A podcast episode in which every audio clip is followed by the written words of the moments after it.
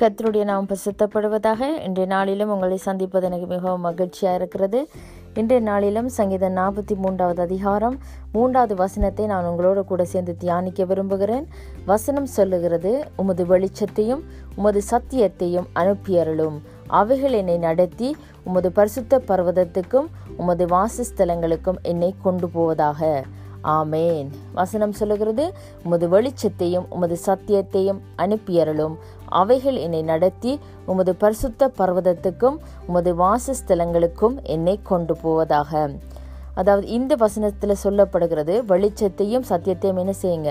அனுப்பி அருளுங்க. அப்பொழுது அவைகள் என்ன என்ன செய்யும்? உமது பரிசுத்த பர்வதத்துக்கும் வாசஸ்தலங்களுக்கு நேராக என்னை கொண்டு போகும் என்று சொல்லி இந்த வசனம் சொல்லுகிறது. அதாவது பழைய ஏற்பாடு எழுதின இந்த வசனம் புதிய ஏற்பாடுகளை என்ன செய்கிறது? நிறைவாகிறதாக நாங்கள் வாசிக்க முடியும். அதாவது இயேசுவாகிய வெளிச்சம் இந்த உலகத்தில் வந்து சத்தியத்தை எங்களுக்கு தரு தந்திருக்கிறார். அந்த சத்தியத்தில் அந்த வெளிச்சத்தில் நாங்கள் நடக்கிற பொழுது இந்த உலகத்தில் தேவன் எங்களை என்ன செய்வாரண்டா? இதிலிருந்து எங்களை பரிசுத்த பர்வதத்துக்கும் பரலோகத்துக்கும் அதனுடைய வாசஸ்தலங்களுக்கும் எங்களை கொண்டு போக அவர் வல்லமை உள்ளவராயிருக்கிறார் அதாவது நாங்கள் இயேசுவின் வெளிச்சத்திலையும் அவருடைய சத்தியத்தின் வெளிச்சத்திலே நடக்கிற பொழுது அவருடைய சத்தியத்துக்கு நாங்கள் கீழ்ப்படிந்து இந்த வார்த்தைகள் எங்களுக்கு என்ன சொல்லுகிறதோ அவைகளுக்கு நாங்கள் எங்களை தாழ்த்தி அவைகளுக்கு அவைகளின்படி நாங்கள் நடக்கிற பொழுது நாங்கள் என்ன செய்ய முடியும் என்று சொன்னால் பரிசுத்த பர்வதமாகிய பரலோகத்துக்குள்ளே நுழையிறதுக்கு தேவன் எங்களுக்கு இயேசு அதாவது எங்களுக்கு என்ன செய்வார் வழிகாட்டியாக அந்த வாசல்களை எங்களுக்கு திறந்து விடுகிறவராக இருப்பார்.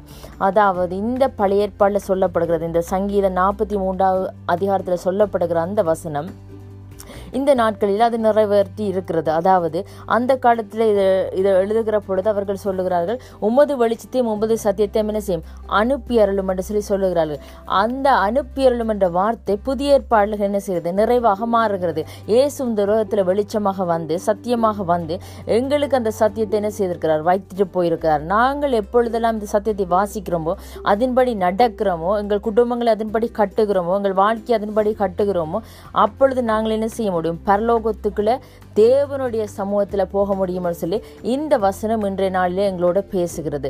அதனால நாங்கள் இன்னும் இந்த வேதத்தை இன்னும் அதிகமாக நேசித்து வாசிப்போம். இன்னும் இயேசுவோட வெளிச்சத்தில் நடக்கிறதுக்கு பிரயாசப்படுவோம். பரிசுத்தம் இல்லாமல் ஒருவரும் பரிசுத்தரை தரிசிக்க முடியாது. அதனால பரிசுத்தம் எங்களுக்கு மிக முக்கியம். நாங்கள் இயேசுவோடு நடக்கிறவர்களாக இருந்தால் எங்களுடைய வாழ்க்கையில் நாங்கள் பரிசுத்தமாக இருக்க இன்னும் இன்னும் இன்னும் எங்களை என்ன செய்வோம்? ஒப்பு கொடுக்க வேணும் அப்போ பரிசுத்தத்தோடு நாங்கள் வெளிச்சத்தில் நடக்கிற பொழுது அவருடைய சத்தியத்தையும் அவருடைய கற்பனைகளையும் கட்டளைகளையும் நாங்கள் கை கொண்டு வாழுகிற பொழுது நிச்சயமாக பரலோகத்துக்குள்ளே எங்களால் போக முடியும். அதனால இன்னும் நாங்கள் அவைகளை விடாமல் கை கொள்ளுகிற போது நிச்சயமாக ஒரு நாளைக்கு நாங்கள் பரலோகத்தில் ஆண்டவர் சமூகத்தில் போக முடியும். கர்த்தர் தாம் இன்றைய நாள் வார்த்தையின்படி உங்களை நிறைவாக ஆசிர்வதிப்பாராக. அதே அதிகாரத்தில் ஐந்தாவது வசனம் சொல்லுகிறது என் ஆத்துமாவே நீ ஏன் கலங்குகிறாய்? ஏன் என் எனக்குள் திகைக்கிறாய்?